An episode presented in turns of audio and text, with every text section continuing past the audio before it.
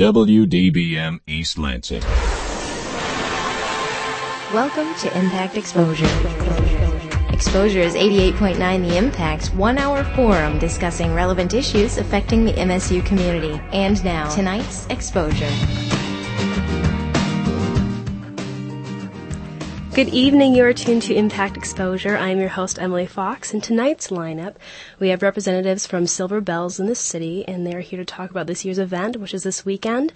We have members from the Habibi Dancers, and they're here to talk about the dance group's upcoming show at Riverwalk Theater. Um, we have Students for Peace and Justice to talk about their club on campus. And right now, I have John Mascaro of the National National Cage Bird Show um, that is here to talk about the 60th annual annual event that is coming up November 20th through the 22nd at the Lansing Convention Center and Radisson Hotel. So, John, can you tell me a little bit about this event? Okay, we're um, a national group. We're the oldest national show in the country. We're having our 60th show this year, and we have um, 17 different divisions. We have anywhere from canaries, finches to large parrots. We have two songbird divisions, and they judge them on their song only, where the other birds are judged on standards and um, they have all every bird has a different standard where they judge them on and that. So it's kind of like our show is similar to the Westminster or the Dog Show, where everyone brings their best birds and um, they're judged similar.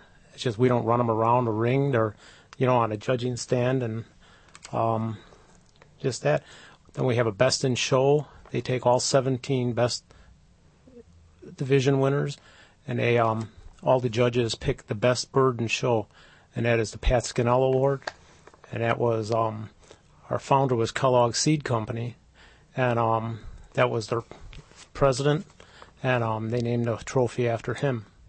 Now um, our sponsors are Higgins Premium Pet Foods out of Florida, and um, that's what the trophies are called now.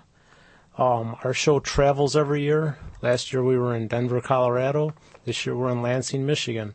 Um, next year we're going to Tulsa, Oklahoma. So we try to keep it in a regional area and and travel. And we have a host club. This year the host club is out of Livonia, Michigan. It's the Society of Canary and Finch Breeders, and um, they they um, work with the convention center and that. I'm with the national board. I kind of assist them and give them any counseling they could want in that on the show. And then um, the show was open to the public, nine to five, Friday and Saturday. Um, I know in some of the papers it was sh- showing that it was open Thursday and Sunday, and it's not. Okay. Thursday is just check in for the people that are exhibiting, but there's going to be raffles and that. There's a bird sale room where you can buy birds from different breeders and that. And um, there's a vendor area where you can buy any type of bird product or supply in that that you'd need. Now, have you raised birds before? I've raised birds since 1990, and that's when I got into showing. I've raised canaries. I've raised right now. I raise canaries and finches. I've raised cockatiels before too, and parrotlets, which are a small parrot.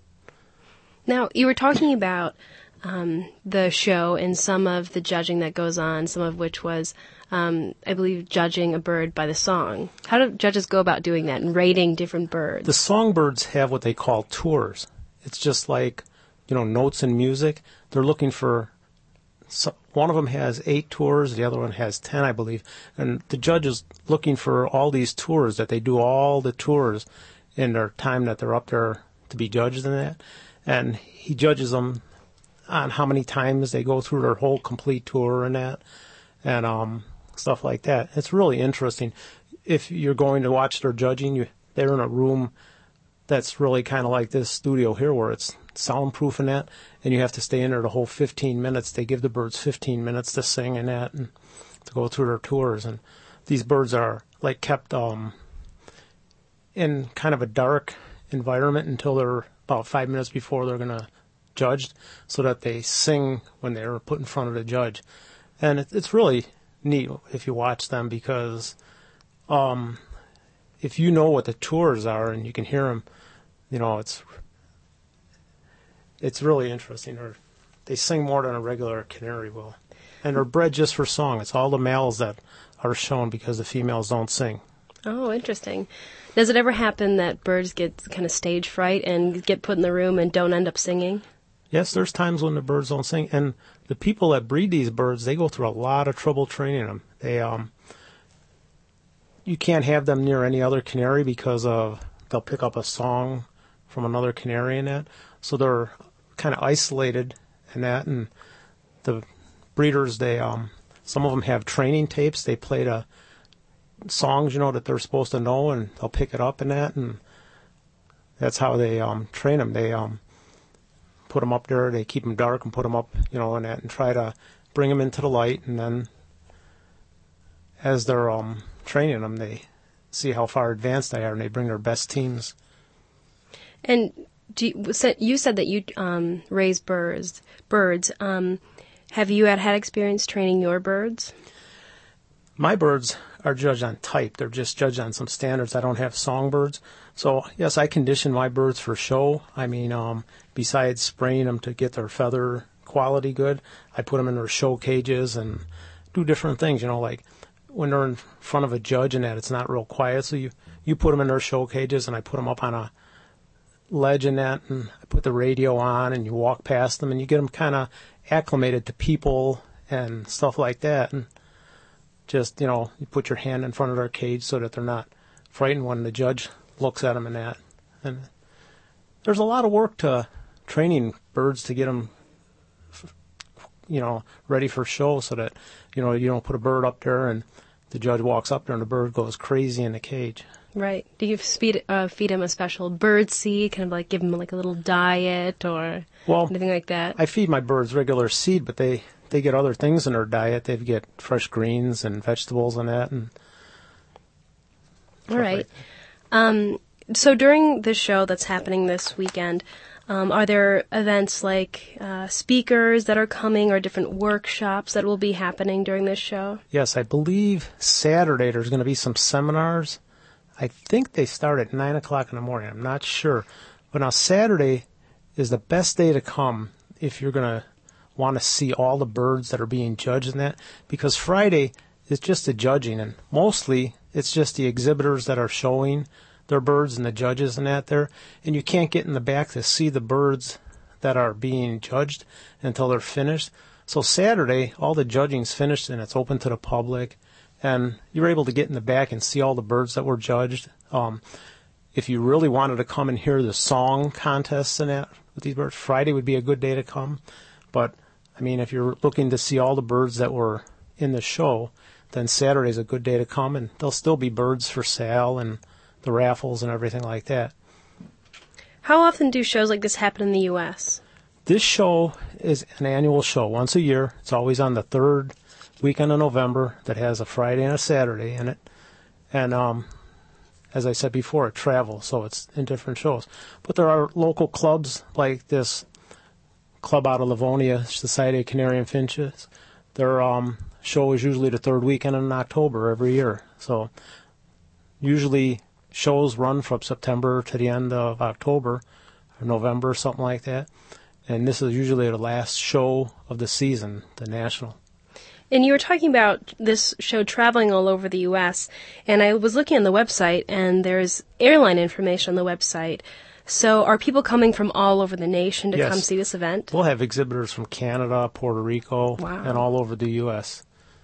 This this show being in the Midwest, the Midwest is usually one of our best attended shows because people from Canada can come over the border pretty easy and it's an easy place to get into.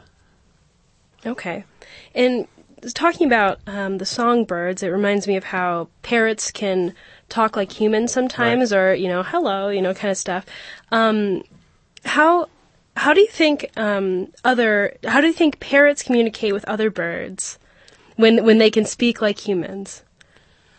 Well, I don't know if other birds understand, you know, the parrots and that, but I'm sure they all have, you know, just like you and I, if we have different nationalities, we understand one another.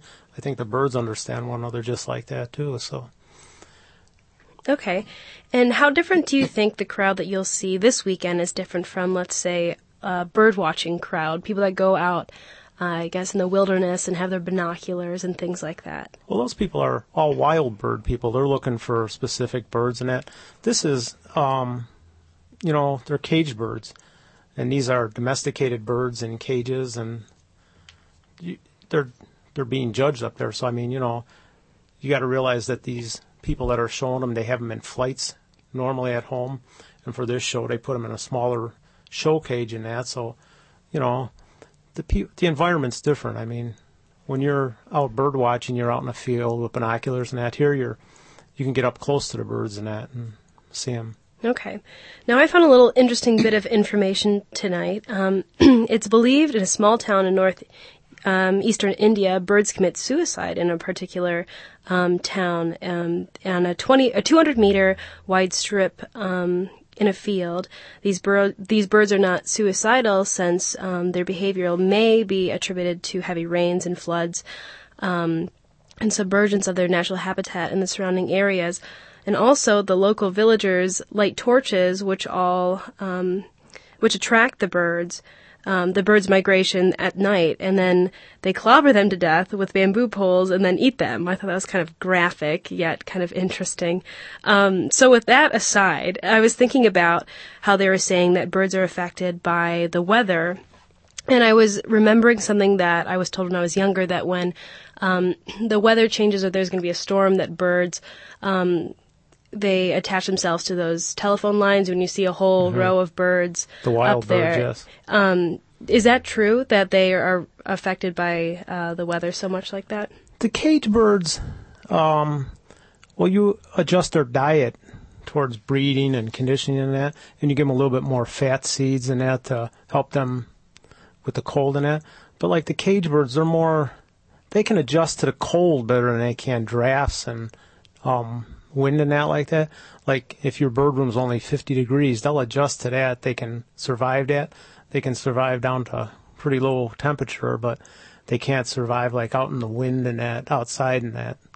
Okay. And, and something interesting that I remember seeing, I believe last year when I was walking back home, it was, uh, I believe early in the fall in the evening, maybe like around five o'clock, and I I was walking back and I looked above an old building on campus and all of a sudden I saw this huge cyclone of birds just circling over this building. There was hundreds of them and I was, and I thought that was so odd and I talked to someone about that and they said that it was probably them getting prepared to migrate. Um, but to be able to communicate with each other like that was very interesting. Uh, do cage birds, do they ever, do you feel them get the sense of needing to migrate sometimes? No, you don't get them needing to migrate. But now, when breeding season comes on, the um, male and the female, they know when they're coming into condition to breed and that, and they will. Um, the male will have a different song to the hen, and the hen will react to the song and that. So, now they don't migrate, but they they know when breeding season's coming because you regulate their diet. Like towards breeding season, you'll start giving them a little bit more egg food and like sprouted um, seed and um, greens in that to bring on like the spring, you know, like all of um, young plants they'd find in the springtime and that.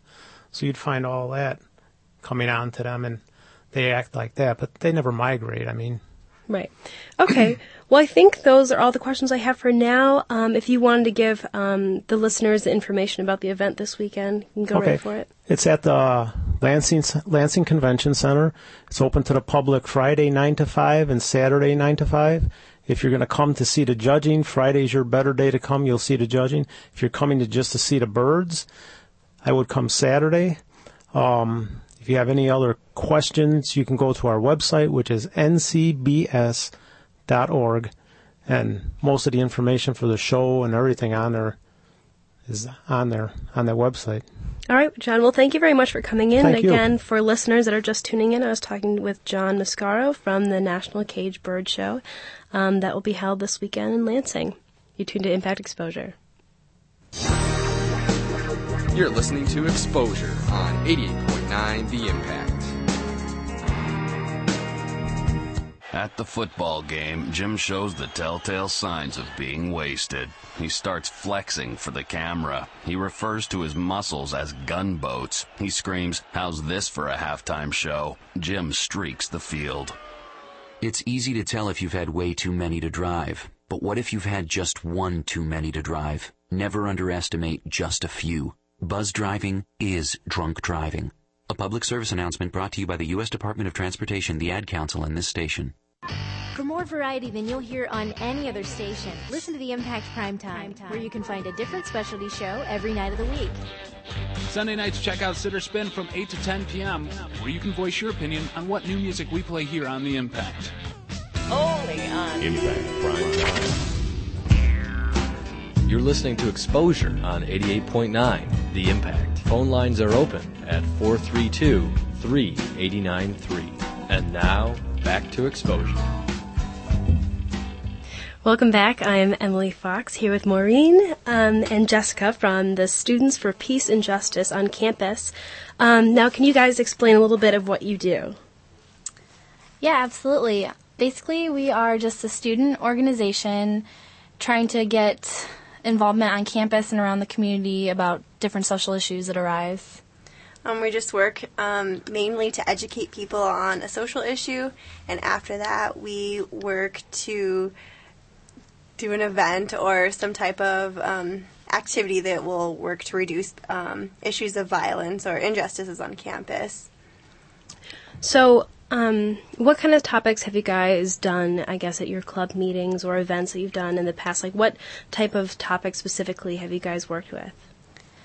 Well, for me, this is my first year, this is my first semester involved in the organization, and we had kickoff in first it was in September. We did a candlelight vigil for 9/11. Okay. And then in October we did a larger event. We did a, a, cluster bomb awareness event. We actually had speakers come from the national tour on ending cluster bombs. So that was pretty big for us. We involved the community as well.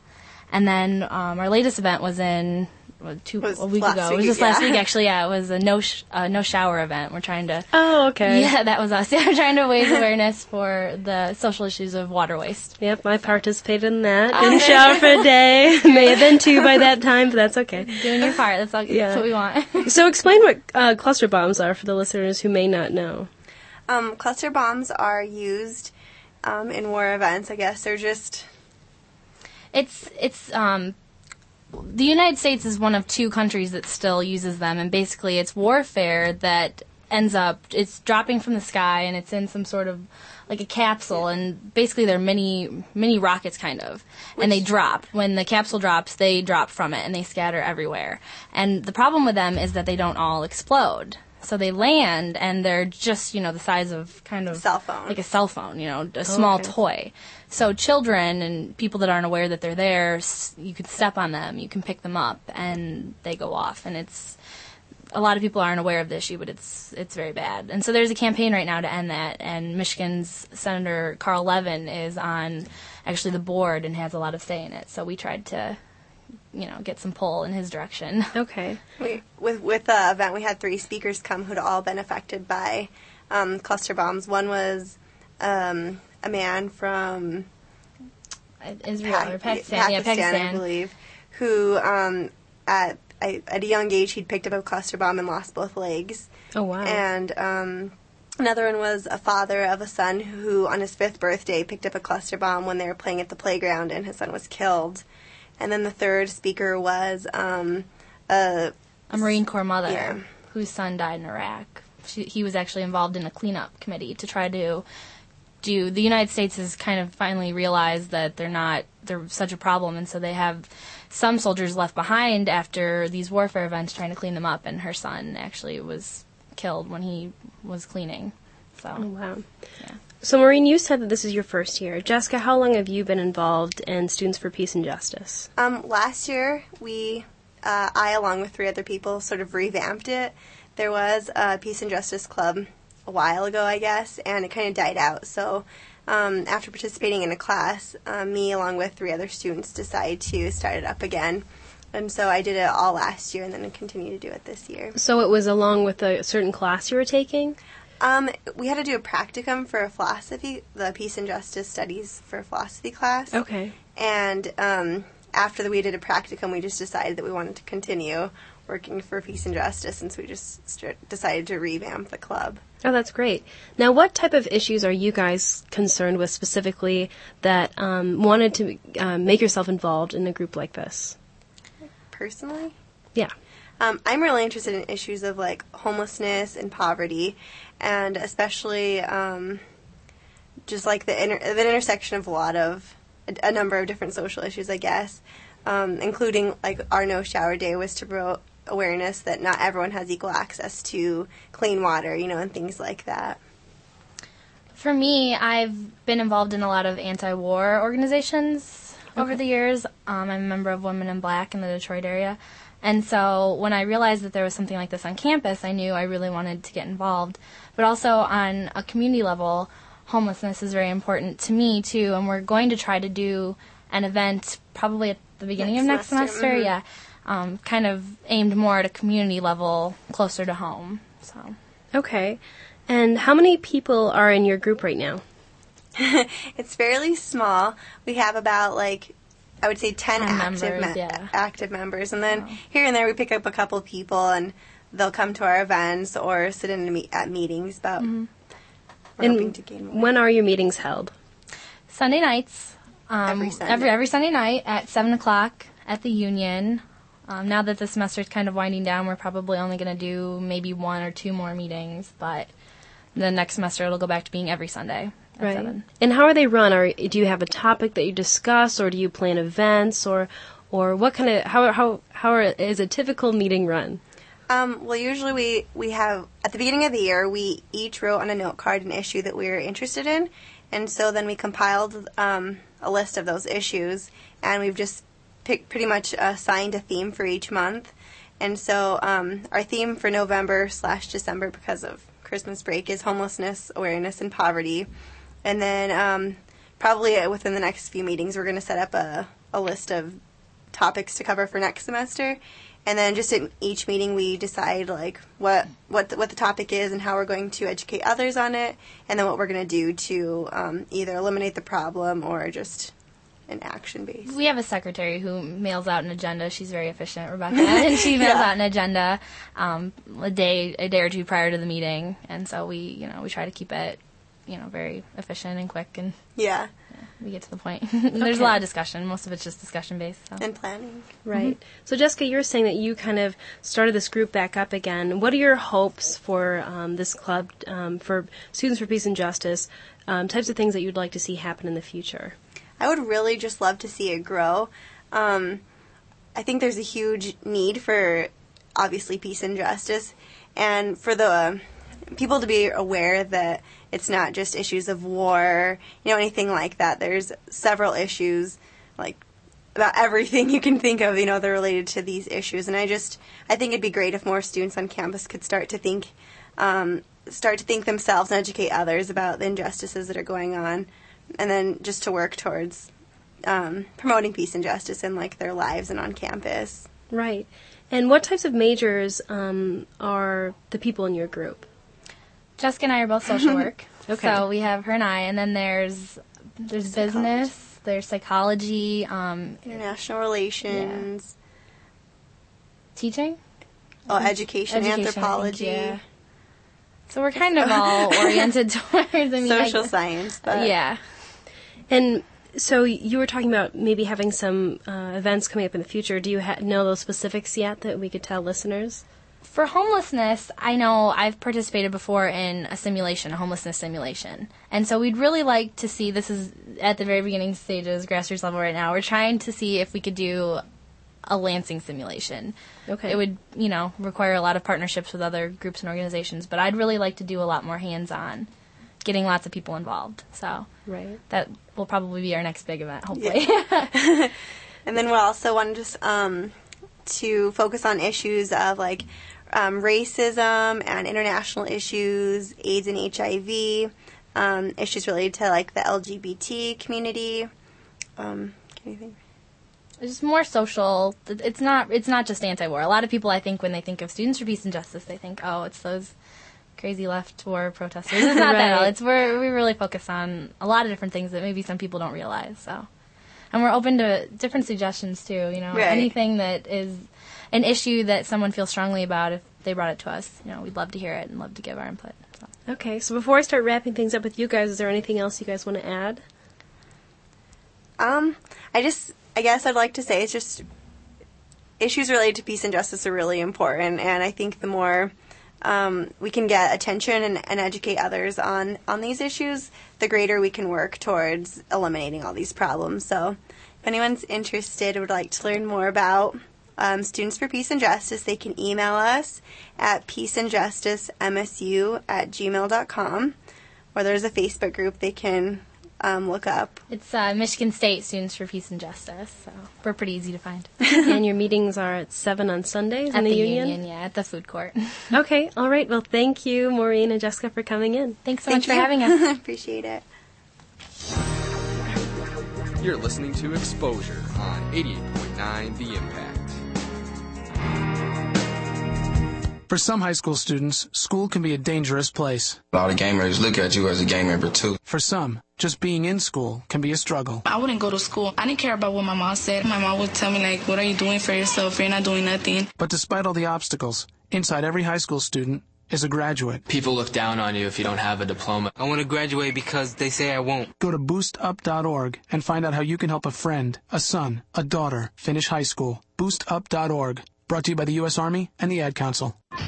For more variety than you'll hear on any other station, listen to the Impact Primetime, Primetime, where you can find a different specialty show every night of the week. Tuesday nights from 8 until midnight, The Impact's Progressive Torch and Twang brings you the best in alternative country and grassroots music. Only on Impact Prime Time. You're listening to Exposure on 88.9 The Impact. Phone lines are open at 432 389 3. And now, back to Exposure. Welcome back to Impact Exposure. I'm your host, Emily, and before we get to Silver Bells in the City, um, I am here with Ari from the Habibi Dancers, and she's here to talk about the dance group's upcoming show at the River Wo- the River Walk Theater, uh, November 22nd. So, Ari, can you tell me a little bit about um, your dance troupe and what you guys do? Sure. The Habibi dancers have been in the Lansing area for about 25 years now. They were started back in 1983. Um, started from some women who were taking classes at LCC and just been around for a while. Um, we are belly dancers. We do uh, a lot of uh, traditional Middle Eastern dance, um, stuff from North Africa, Egypt, Turkey, um, a lot of stuff around that. Our show this uh, particular weekend is actually going to be a little bit more experimental. We're going to add a lot more American influence, and um, we're even going to add a little bit of uh, African dance into belly dance just to kind of play around with it and see where it can go. Okay. And what are they um, age? I guess the um, the spectrum of ages. Like, um, what is the average age of someone in the group? Well, the average age is probably going to take some math that I can't do. But uh, at one point, we had our youngest member, I believe, 18, and uh, our oldest member was 75. Oh, wow. So, well, one of the things I love most about belly dance is it's for women of all ages and pretty much, well, anybody. It's not exclusionary at all. And how long have you been involved? Um, I personally have been involved with the Habibis for about three years. Um, I've been involved in belly dance for nearly five. Okay. And what does Habibi mean? Habibi is actually uh, it's a term of endearment like sweetheart. So we're kind of, I guess, we're the sweetheart dancers. Okay. And um, so you do a variety of different types of dances Mhm. um, from a variety of different um, cultures. What's your favorite? My favorite is probably Egyptian. It's a very classic style, and uh, I don't know. It seems to fit my personality well. Um, like like Turkish is a little more high energy, which I don't quite have anymore. Right. But uh, yeah, I, I would personally prefer Egyptian, but that's probably more due to my exposure to it. Okay. And how many performances do you guys do a year? Uh, quite a few actually, because we t- we uh, do have performances all over the state, like special events and festivals and things, and like Michigan Renaissance Festival. And but here in Lansing, we actually have uh, dancers perform twice a month, uh, every first and third Friday at Aladdin's Restaurant in Frandor. Okay. So we're pretty much always performing on some level. Okay. Um, what was your favorite performance you've ever done with them? My favorite performance? Yeah. Uh, well, we have a big spring show every April, and it, oh, it's over at uh, the Hannah Community Center. They have a really gorgeous theater there, and every time we perform there, that that's my favorite because it's a big stage, a big audience, it's a big production, and I really enjoy that. Um, how would you describe the ladies that are in Habibi Dancers? They're some of the funnest women I have ever experienced. They're really, really, we're really friendly, and uh, I got along with them pretty much right away. I was a little worried when I auditioned because I didn't know anybody. Well, okay, I knew one person in the troupe and the teacher who was the director of the troupe, but we pretty much are like sisters at this point. We go out together, and you know, when we hang out, there's always cracking jokes and having a good time. I really love them. Right. Now, describe um, a typical rehearsal. Well, a typical rehearsal uh, usually involves at least a half hour of chatter right. before we get started with anything at all. And then we go, usually go through, you know, upcoming performances, who's doing what, and then we just do warm ups, and we go through a few numbers and work on whatever uh, performance is coming up. And are classes available to the general public? Absolutely. The Habibi dancers, as a troupe themselves, we don't have official classes that we give, but some of the members do have classes around the area.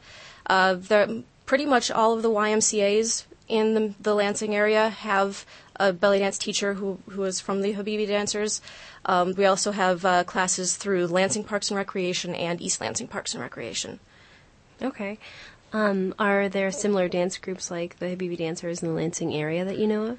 In the Lansing area, I'm not entirely oh, sure. There were, was a smaller group for a little while, but I don't know if they're still around. Uh, the majority of troops are in, say, Detroit, or I know there's some in Grand Rapids, Kalamazoo. Um, there's even some in, I think, Bay City, uh, that kind of those areas. Okay. Um, who typically does the choreography for all these uh, shows? The majority of our choreography is done by our director, Yasmina Amal. Um, though a few of the other members have come up with uh, original choreographies on their own, and we do have some that come out of uh, Egypt as well. Okay. Um, now, what muscles um, do these type of dancings typically utilize? well, I'd love to say all of them, but uh, you actually end up using a lot of uh, muscles in your hips and thighs and in your stomach and you, around your ribs. It, it's full, full body movement at one point. Whether you're moving them all at once is a different story, but a, a lot of our movements are isolations of different areas, so it just depends on what you're doing. Now, when you perform, do you typically wear costumes? Oh, absolutely. It doesn't look the same in a pair of jeans, really. Right. So describe those costumes to me. Well, uh, depends on the event.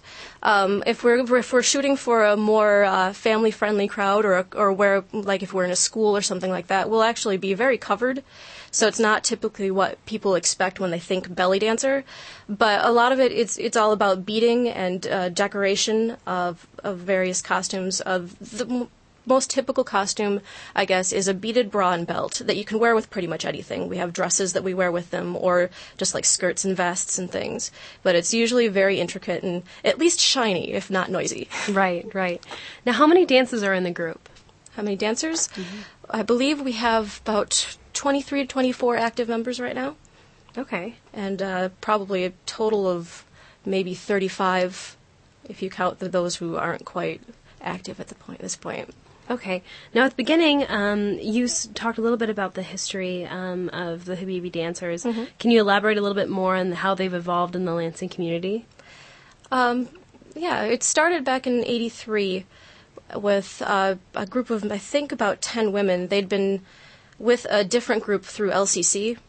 And uh, after, I th- think they just decided that they wanted to go a different direction from whatever group that was doing. So they were they just got together and uh, for a while, you know, it'd get down. There was a small amount of women, but it just gradually got bigger. They moved over to the Foster Community Center, and that's pretty much been our base of operations for a very long time.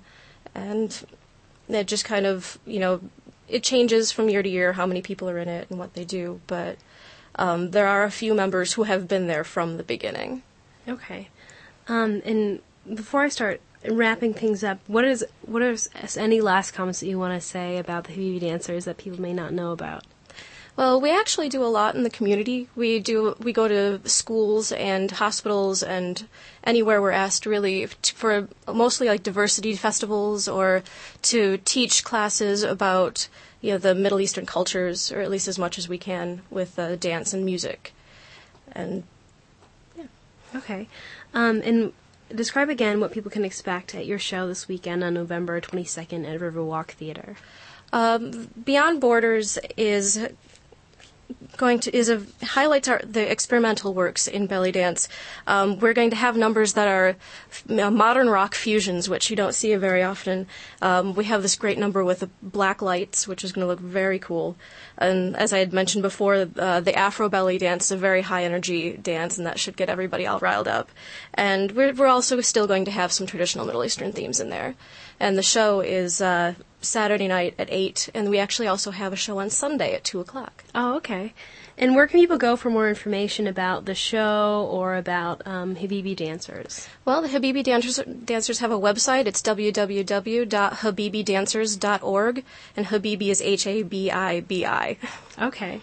And then also it's at the Riverwalk Theater, so I'm sure they have a website oh, as yes. well for listeners out there. Well, again, thank you, Ari, from the Habibi Dancers, to talk about your event this weekend. All right, thank you very much. You're listening to Exposure on 88.9 The Impact. Smoking helpline. Yes, I need to start smoking right away. Excuse me? I need to start smoking. Well, actually, it's the Stop Smoking helpline. The people in the apartment next to mine smoke three packs a day, and it drives me crazy. So I'm thinking four packs will do it. I think you want mysmokefreeapartment.org. It gives you the information you need to work toward a smoke free apartment building. A smoke free building? Without all that smoking? Uh, yeah, that's right. Make your apartment smoke free without making a stink. mysmokefreeapartment.org. When you get up in the morning and turn on the radio, you don't want to hear those other guys talking on your way to work, do you? You don't want to hear talking. You want to hear music. So here at The Impact, we are making you a promise. We're calling it the More Music Mornings 89 Second Pledge. We, the Impact, pledge that every weekday morning from 8 to 10 a.m., we will shut up and play music. We pledge that we won't talk for more than 89 seconds at a time, meaning more music all morning long. We pledge that every caller who requests a song between 8 and 10 a.m., Monday through Friday, will be entered to win a great Impact prize. And we pledge that in return for your listening to us, we will listen to you and play more music that you want to hear. So tune into The Impact for more music mornings. Let us know what to play, and maybe you could win some cool stuff. Only here on 88.9 The Impact. You're listening to Exposure on 88.9 The Impact. Phone lines are open at 432 3893. And now, back to Exposure. Welcome back. I'm Emily, your host. And before I kick it into uh, the last guest of the evening to talk about Silver Bells in the City, I want to let you know about some other events that are going on this weekend.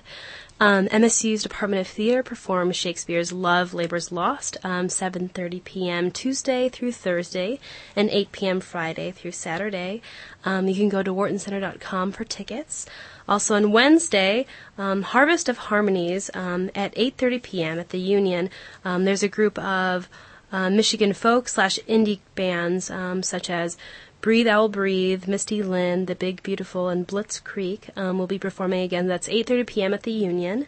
And then on Thursday, OAR will be in town at the Breslin Center. They have a concert at 8 p.m. And I believe this is a part of the Campus Consciousness Tour uh, to promote environmental awareness. Um, also Thursday, um, Cracking the Kwame Story is at 4 p.m. Um, in, I believe, the Com Arts Building. Uh, members of uh, the Detroit Free Press will come in and um, I think they'll have a panel and talking about uh, the Kwame Kilpatrick story. And for more information, I believe that's in uh, our Communication Arts and Sciences Building, room 145. I think for more information, you can go to www.cas.msu.edu. And on Friday, um, the 10 pound, the 10 pound fiddle concert series presents um, Pat Donohue, a Prairie Home Companion alumni and Grammy Award winner. Um, and that will be at 8 p.m. at the Unitarian Universalist Church. Um, I'm a big fan of Prairie Home Companion, so I'm pretty excited about this event. Um, and also, um, the MSU College of Music is presenting Mozart's Marriage of Figaro Friday through Saturday at 8 p.m. and 3 p.m. on Sunday. And you can go to uh, ticket information at whartoncenter.com. So those are some of the events that I found that I wanted to pass along. But now, um, another great event that'll be going on this weekend is Silver Bells in the City, and here I have Leslie Donaldson to talk about this event. So Leslie, do you want to kick it off for our listeners and um, explain a little bit about what this event is about? Sure. Thanks for having me. This year is the 24th annual Silver Bells in the City, and what there's all all sorts of things at the event for everybody. Um, the event runs from 5 to 9 p.m. It is free, and one of the biggest highlights of the event is an electric light parade. And there will be 65 units in the electric light parade this year, and each unit has to have over 5,000 lights on it. So it's really wow. quite interesting. Um, and this year's electric light parade, it's the 12th annual. So 24, 23 years ago when this event started. It started as a sing around the Christmas tree um, in downtown Lansing, and they had luminaries that um, were lighted along the sidewalks. So it's kind of grown into this huge event. Last year we had 120,000 people in downtown Lansing, and there's all sorts of things going on in addition to the parade.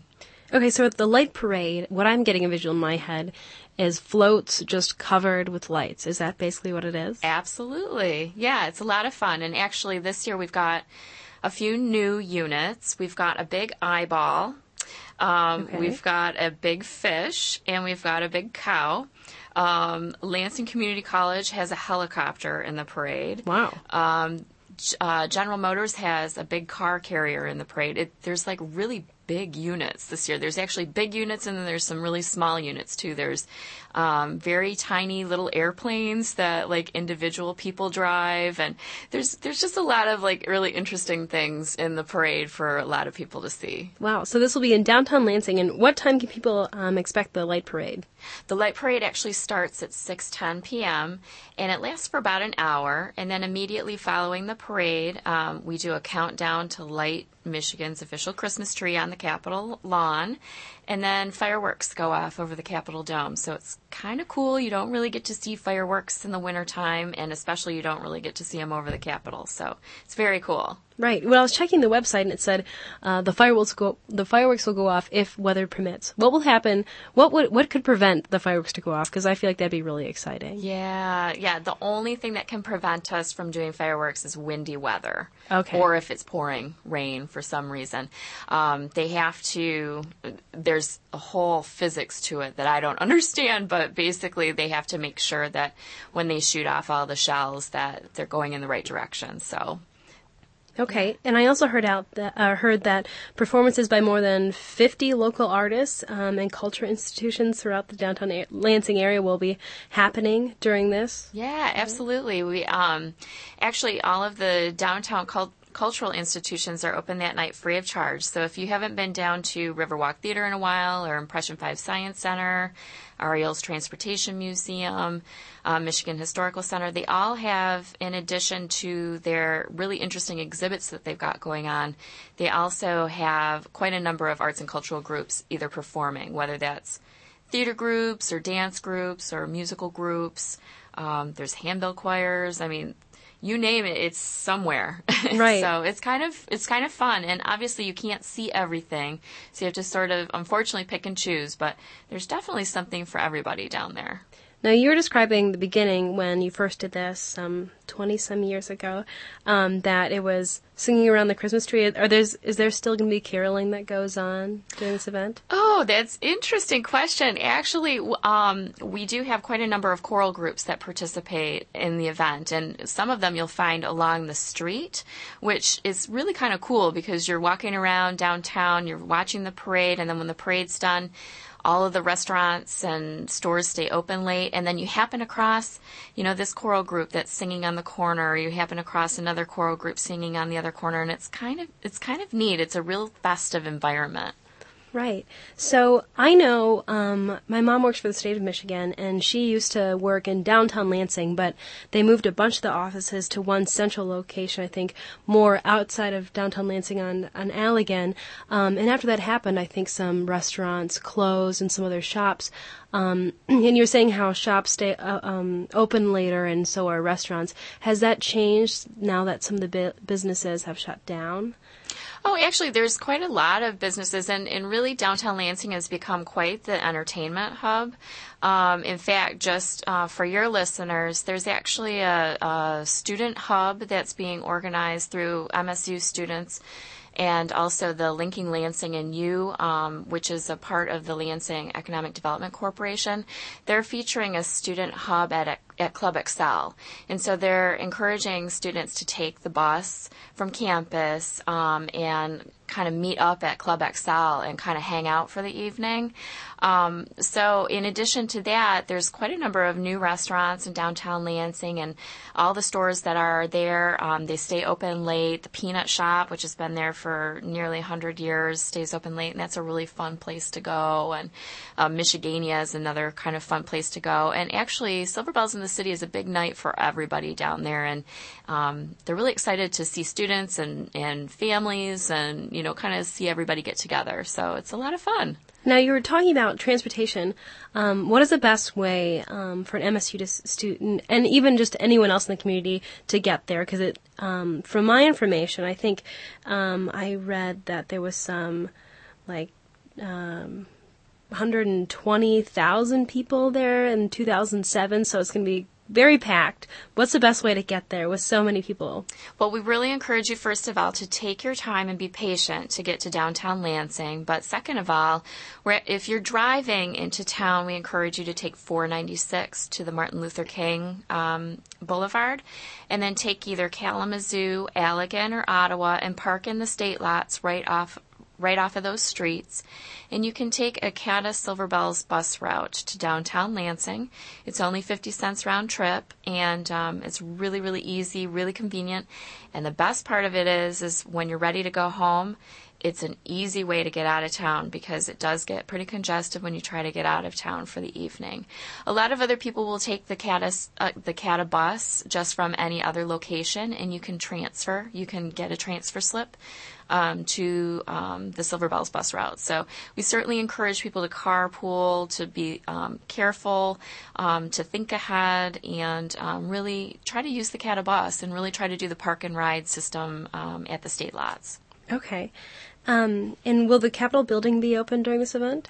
Yeah, absolutely. It's one of the busiest nights for the Capitol, and they do give free tours that night, and they will have some um, live entertainment in there. I think they have a harpist in there this year. So it, if you haven't been to the Capitol in a while, it's really quite beautiful, and it's fun to have a tour. It's you can kind of go th- throughout the entire Capitol, so it's a lot of fun. Right. So there's going to be a lot of events going on. Do you want to give me a kind of highlighted schedule of what the evening will look like? Oh, sure. Um, it it starts at five o'clock, and um, all of the entertainment sites are open, and actually performing arts groups begin at five. The parade starts at 6:10 at the corner of Washington and Lenawee. Um, it lasts for about an hour, um, and it ends um, with uh, our countdown to lighting of the state's official Christmas tree, and then fireworks go off at the Capitol over the Capitol Dome, probably about 7:45, and then the rest of the evening, um, you know, there's still um, plenty of arts and cultural things to see, places to go. Um, there's actually a live um, broadcast of everything that's going on.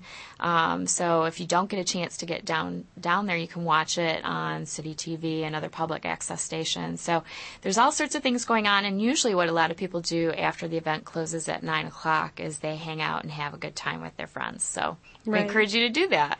With so much going on, are there going to be lots of um, pamphlets with a schedule on it around in the Lansing area? Yeah, we've been trying to distribute them as best as we can, uh, but we certainly encourage people to visit our website. You can um, actually download a um, a full schedule from the website, and then you can also check out the pages and find out who's in the parade and who's performing at different locations. But um, our website is silverbellsinthecity.org. Oh, very convenient. Um, how long have you been involved with this event?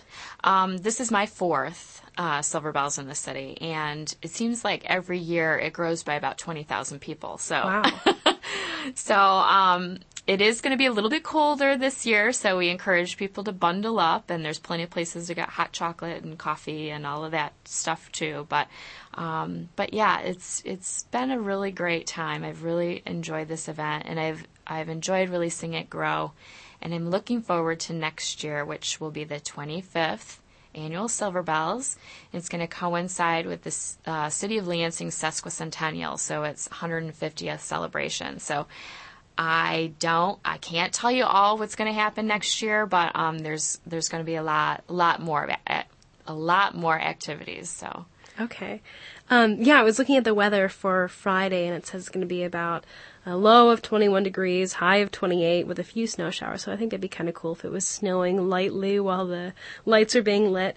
Um, what is your favorite or worst um, story over the years through Silver Bells? Oh my gosh! the most, uh, the biggest disaster that happened, or your your favorite, most memorable moment? Ooh, wow, wow! What a tough question. Um, boy, there's oh, I'm you're putting me on the spot. One of my one of my favorite moments is actually when the um, donors of the state tree come down and they actually get to see their their tree be illuminated.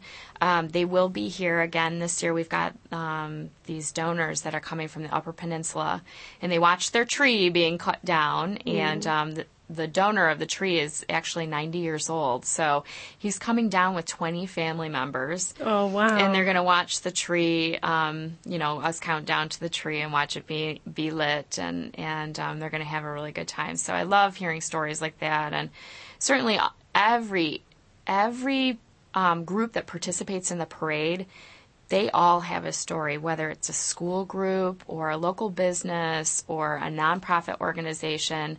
The time that they put into being involved with this event is really quite wonderful. And um, to me, this event is just a wonderful partnership of the state, the city of Lansing, um, our organization, the Arts Council of Greater Lansing, and all of the downtown businesses. So um, I just look forward to it every year. Oh, that's so great. Now, um, you were saying that every year it just keeps on accelerating. More people come. You said maybe by like 20,000 people, you said, that it increases every single year. Um, do you think people from all over the state come? They do actually. Um, I've done quite a number of interviews um, in Detroit already. Um, yeah, it's it, the word has gotten out. um, and um, because we're the state capital, we do draw a lot of people from all over the state. Um, I know people that are coming from Grand Rapids and Detroit and, and certainly the greater Lansing area. Um, obviously, we have people coming from the Upper Peninsula, and um, we even have people coming from Ohio too. So um, it actually is becoming quite quite the regional draw, and it'll be it'll be neat to see what happens in the next 25 years of this event to see how it grows. And perhaps it might become a longer celebration that goes over the course of a weekend. Yeah. So we're really excited to see how that grows and, and how the attendance and how the people involved with the event um, want to see it grow. And there's also, I hear, going to be um, horse-drawn wa- wagon, wagon rides um, in Washington Square. Um, is do you think it's going to be?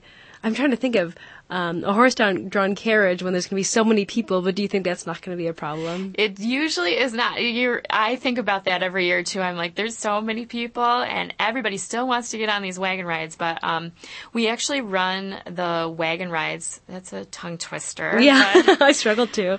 We we run those. Um, they start at five o'clock and then they go right up until the parade begins. They they actually um, stop during the course of the parade because they actually go around um, the parade route. So unfortunately, the little horsies have to get out of the way for the parade. So they let the parade go by, and then they start back up again after um, the fireworks are done. So okay. people usually get a chance to ride them. It's pretty fun. All right. So before I wrap things up um, for the hour, is there anything else that you want to talk about regarding um, Silver Bells in the city this weekend? Well, we certainly hope that you can come down and experience the event. Um, it's it's really a wonderful time, and if you haven't been to downtown Lansing, there's just a wonderful kind of spirit that's in the air when you're down there with all those people, and it, it's it's just a wonderful start to the holiday season. So we hope you come. Okay, and again, that's um, in downtown Lansing starting at 5 o'clock, correct? And the website is silverbellsinthecity.org. Again, I was here with Leslie Donaldson to talk about uh, Silver Bells in the City this weekend in Lansing. Thank you very much for coming in. Thank you. Thanks for listening to this evening's exposure, only on 88.9 The Impact.